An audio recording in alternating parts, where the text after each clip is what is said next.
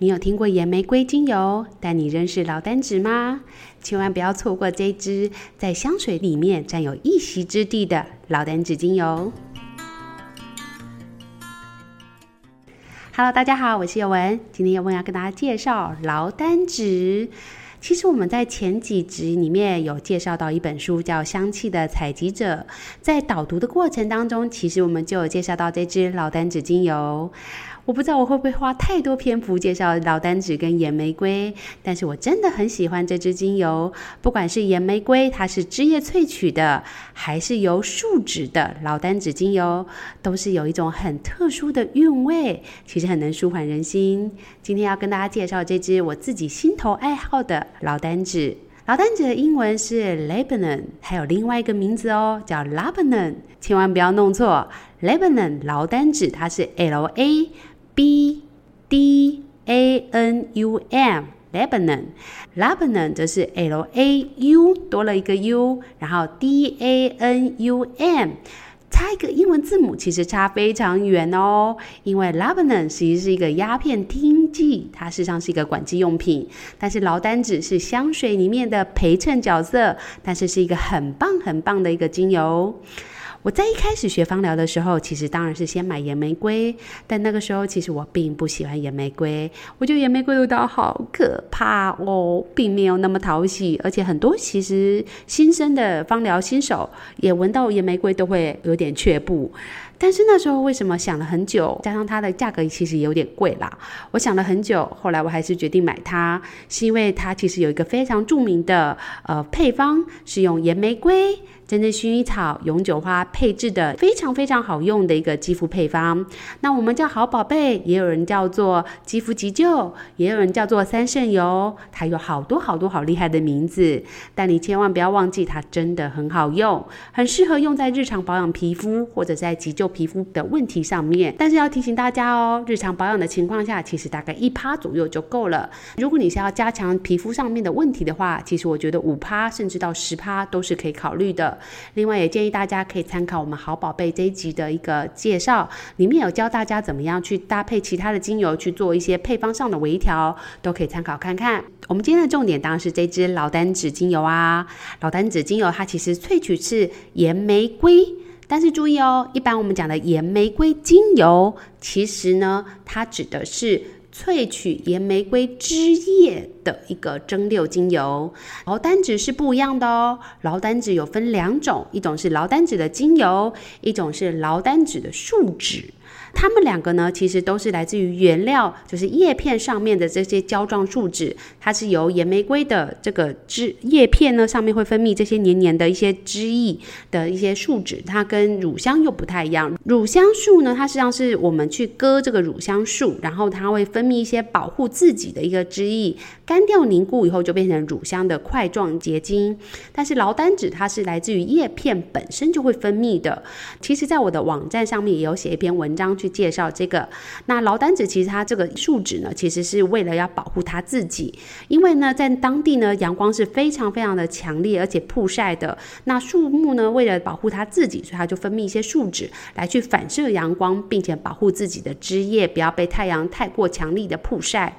但是呢，像这样的保护自己的这个树脂呢，它当然对我们的情绪还有肌肤上面都有很多很多很不错的保护。岩玫瑰呢，其实有非常非常多的品种，主要。常见的话会有以两大色系为主，一个是紫红色的，一个是白色的。我们一般芳疗讲的岩玫瑰精油指的是白底，但是它上面会有粉红，呃，就是鲜红色，在它的那个花蕊的旁边呢，就花瓣的基部呢，会有很漂亮鲜艳，类似紫红色的，很像眼泪的样子的一个图案。然后它的叶片都是皱皱的。那岩玫瑰整个系列，不管是紫色花还是白色花，基本上叶片都是皱皱的。然后这是它的一个特色。色，那主要是以白色花跟紫色花为两个主要的基本颜色，中间的花蕊基本上都是黄色的，有点放射状的样子。那你可以仔细区分它的这个花瓣的基部有没有红色的一圈，它其实就是会大概分成这几种来去做一个不同的表现。呃，比较最最最矮的岩玫瑰呢，它其实是有不同的，它其实是矮矮的，大概只有到你的脚踝再高一点点。我们一般芳疗讲的岩玫瑰精油指的是大概是两公尺。左右，大概是六点五英尺的这个高度，其实是蛮高的一个灌木丛。它的叶片呢，相对来讲比较细长一点点，它其实是非常有旺盛的生命力。如果你看过岩玫瑰的树丛，你就会发现它本身的植株是长得非常旺盛的，而且是往外这样子打开的一个长相，就好像在拥抱这个世界的阳光，拥抱大自然的能量。所以，如果有些能量场的朋友，他们在学习岩玫瑰精油的时候，就会一直说岩玫瑰的精油能量是很棒的。当然，你要买到好的品质的精油的话，甚至有些学能量派的。他们是会固定的去嗅吸岩玫瑰来补充自己的能量。我觉得这可能跟岩玫瑰树它本身的一个特色有关，因为它本身呢就是一个长得蛮高大，你看两公尺其实是蛮高大的。它的树形非常非常的就是广阔辽阔，而且它通常都是住在一些比较艰困难生长的、比较干枯或者太阳直射或者是一些岩石的地形上面，所以能够在这样非常刻苦的环境下生长，而且长得非常好，相对来讲它的生命力当然是非常非常的旺盛的，它的精油呢，主要会分为我们刚刚讲到的，是来自于枝叶萃取的。但是这边要提醒大家，一定要看清楚英文学名，撇除到厂商如果标示错的话，一般来讲，岩玫瑰的部分呢，它也有原精，也就是说枝叶萃取的也有原精，也有精油。那我们常见的就是由枝叶萃取的蒸馏精油。那另外呢，我们如果讲的是劳丹脂的话，那指的是只用它叶片上面分泌的这个树脂收集起来以后，这个黏黏稠稠的树脂一样可以做成劳丹脂原精，或者是劳丹脂本身，就是我基本上就就不拿去萃取，就是呈现这个黏黏稠稠的样子。所以这两个其实是不太一样。所以原精的部分就会有劳丹脂原精跟岩玫瑰原精两种，要注意它们其实是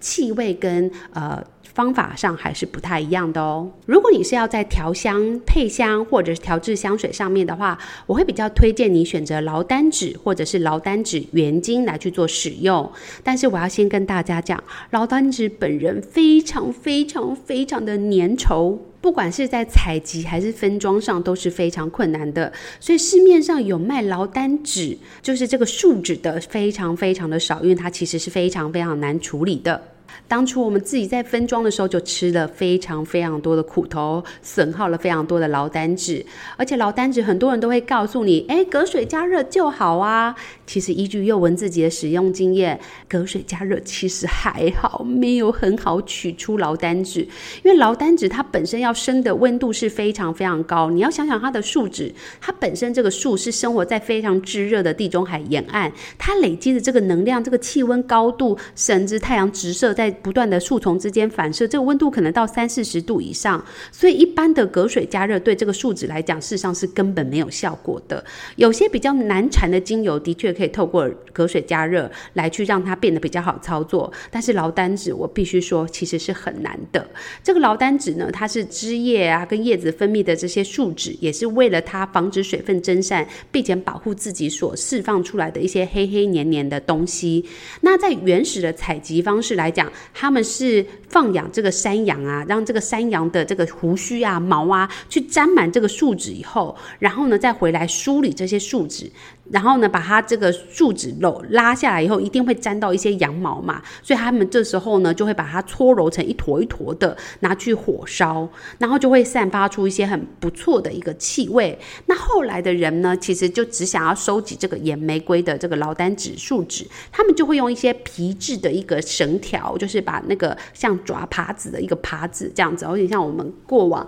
在农田啊，就是要爬松那个土的耙子，然后上面绑满那个皮质的的。绳索，然后用来摩擦或者是鞭打的方式去拉扯这个劳丹脂。那据说啊，很早很早以前古埃及的时候，有那些人面狮身像，它下面其实有一个很像胡须长长的柱状物。据说那些毛发就是用劳丹脂去粘，把它粘粘，就是像发胶一样的用法，就是用劳丹脂的粘稠去让它的毛发可以塑形，变成一个固定的样子，是不是很有趣啊？那这个劳丹脂啊，它收集起来其实上是非常非常辛苦的。我们在之前的香气采集者也跟大家聊到，其实它会放入一些水跟碱，然后呢再去做一些熬煮的方式，来去除掉多余的枝条跟枝叶，然后呢来得到我们要的劳丹脂。这个过程当中，其实它会加了碱之外，还会加了一点去酸，来去中和它的一些酸碱，让这个树脂可以慢慢的沉淀，最后就得到了非常非常粘稠的劳丹脂。但是我必须说，就是这个劳丹脂本人的气味真的是很迷人。当我收到原料的时候，我一打开，它上面真的是像奶油非常慕斯的那个颜色，虽然是深色的，呃，颜色不算是漂亮，就是有点咖啡，有点接近扁扁的颜色，但是它的那个气味跟它的那个 smooth 的反射出来的这种光泽，我必须说真的是让我就是抱着它端详了大概十分钟，我非常非常非常的喜欢。那个时候原料商拿来给我的时候，我就立刻指定说我就是要这个东西，这样子非常非常的，我我自己是不后悔收藏啦。就是虽然这个过程当中有点曲折离奇，但是我自己是非常非常的喜欢这个劳丹脂。那也希望大家有机会买到的时候可以好好欣赏它的样子。那一定有人说，那我到底要怎么使用这个劳丹脂呢？其实我有拍了一段影片啦。那如果我有有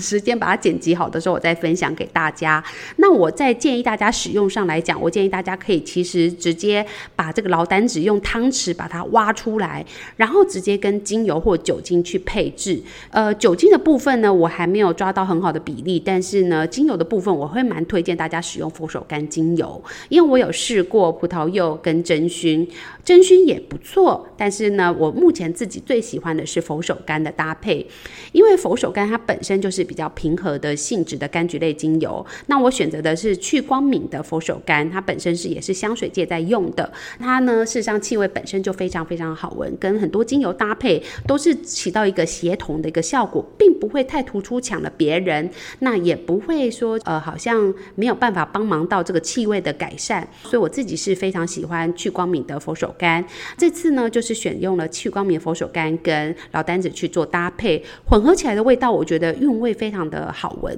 而且它会有很有层次感。那我自己在配制香的情况下，在调香有时候加了一点以后，我就觉得，哎，那个气味层次是蛮突出的。有时候那个我们味道如果配好以后，其实已经不错了。那你还想增加它的一点丰富度的时候，我就还蛮推荐可以劳丹脂加佛手柑的这个组合去做搭配。这样的气味除了可以达到一点独特性之外呢，它的那个丰富度也是非常非常的不错。另外，劳丹脂跟佛手柑本身在精油的疗效上来讲，就非常具有能量，并且有平衡跟安抚的一些特色，所以在使用在很多的配方上，基本上都是没有冲突的问题，也不会有什么特别的使用禁忌。那大家有时候也会在一些精油品牌上可能会看到另外一个野玫瑰，叫克里特野玫瑰，它是来自于另外一个岛叫克里特岛上面的一个野玫瑰品种，在这个岛其实上面会有主要有四大种的野玫瑰，你也可以说是野玫瑰养活了这个岛的居民。那比较特别的事情，它有分两种，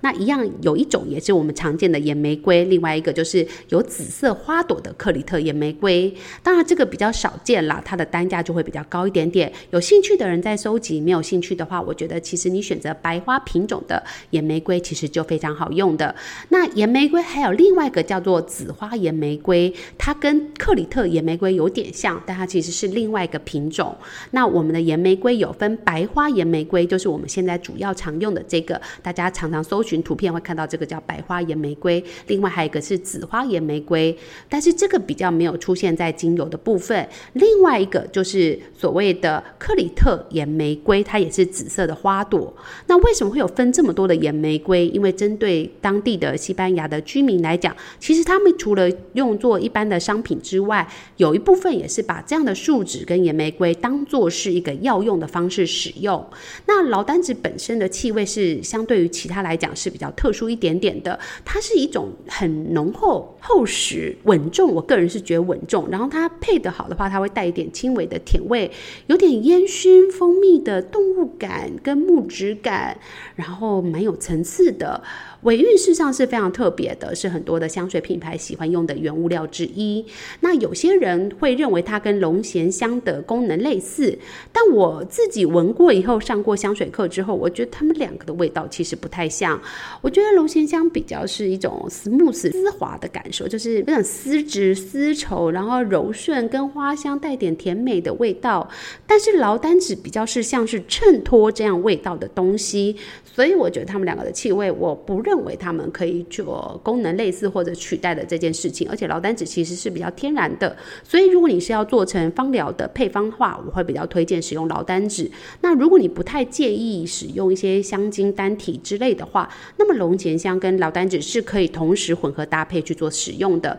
它们大部分都是当做定香或者是提亮香水的这个音调，或者是增加它的丰富度，可以带来一种尾韵的丰厚的浓郁感受，其实是蛮不错错的。有机会的话，大家真的可以收藏试试看。当然，我自己也很推荐岩玫瑰的纯露啦，你就知道我对岩玫瑰有多么炙热的喜好。但我喜欢岩玫瑰，倒不是因为它的气味，而是我觉得它的疗效事实上在身心灵方面，还有消肿、消血瘀、化血肿，或者用在妇科上面，都是很棒的一个选择。有些人他可能会遇到了，比如说他的妇科会有一些呃塞住的现象，比如说可能会有血块，或者有一点闷胀不舒服的感觉。其实你在你的配方里面加了一点岩玫瑰以后，你就会发现它。对于化解，就是你的妇科的这些血块是很有帮助的。但它的这种化解方式，倒不是使你的子宫肌肉强烈收缩来强力的排除血块，所以它并不会伤害你的身体。它是用一种温和的方式，让你原本里面淤堵该排出去的东西很好的排出去。所以它并不是强力的拔除的一个概念。那它对于眼睛啊或者一些血肿血胀的部分，它也可以很好的化解。我之前也有分享过。我其实我的小孩他很容易过敏，被蚊子叮了以后眼睛可能会肿到不行。那在这种情况下，我就会使用盐玫瑰纯露来敷在他的眼睛，或者是喷洒在他的肿胀部位。那使用上来讲，它并不是像药物可以立即见效，但是对我来讲，大概五六个小时，我只有喷洒的情况下，也没有特别加强什么，它其实就可以很快速的让我感受到它很明显的消肿，而且那个退红的速度也是很不错的。所以夏季使用上来讲，如果你有刮痧，它背后红肿的很厉害，有很多黑色的淤血，那么我也很推荐你可以喷洒盐玫瑰或者是永久花纯露，它对于代谢这些淤血的部分，事实上是有很不错的一个效果哦。那另外岩玫瑰精油呢，它除了在皮肤上面、妇科上面，另外也很推荐大家可以用在呼吸道。如果你的呼吸道问题是因为过敏引起的黏膜肿胀，就是你常常 always 觉得鼻子好塞哦，然后呢，医生可能用手电筒或者是用那个扩张器去看你的鼻子以后，发现你的黏膜肿胀到把整个通道都塞住。积极一点的人可能可以寻求手术或者是电烧，把黏膜电烧掉。那如果你在日常保养上，我会建议你可以在你的呼吸道配方里面增加一点盐玫瑰的比例，而且可以用直接涂抹的方式稀释好以后涂抹在你的黏膜部分，你就会发现它可以很好的去帮助你的黏膜收缩，因为它可以很好的去化血肿的部分。那为什么会这样讲呢？因为其实在西医上面，我可能刚好也遇到了非常多的过敏个案，所以我也求助了非常非常多的医生，也跟很多的医生讨论过。在现在的医学上来讲，他们认为预防还是很重要的，因为你过敏的时候，这些过敏源会刺激你鼻腔内部的黏膜，使得它不断的增厚。那如果你没有很好的在一开始的时候，让你黏膜收缩回去的情况下，它可能会因为不断不断的刺激增厚，到后来它就算解除掉了这些过敏源。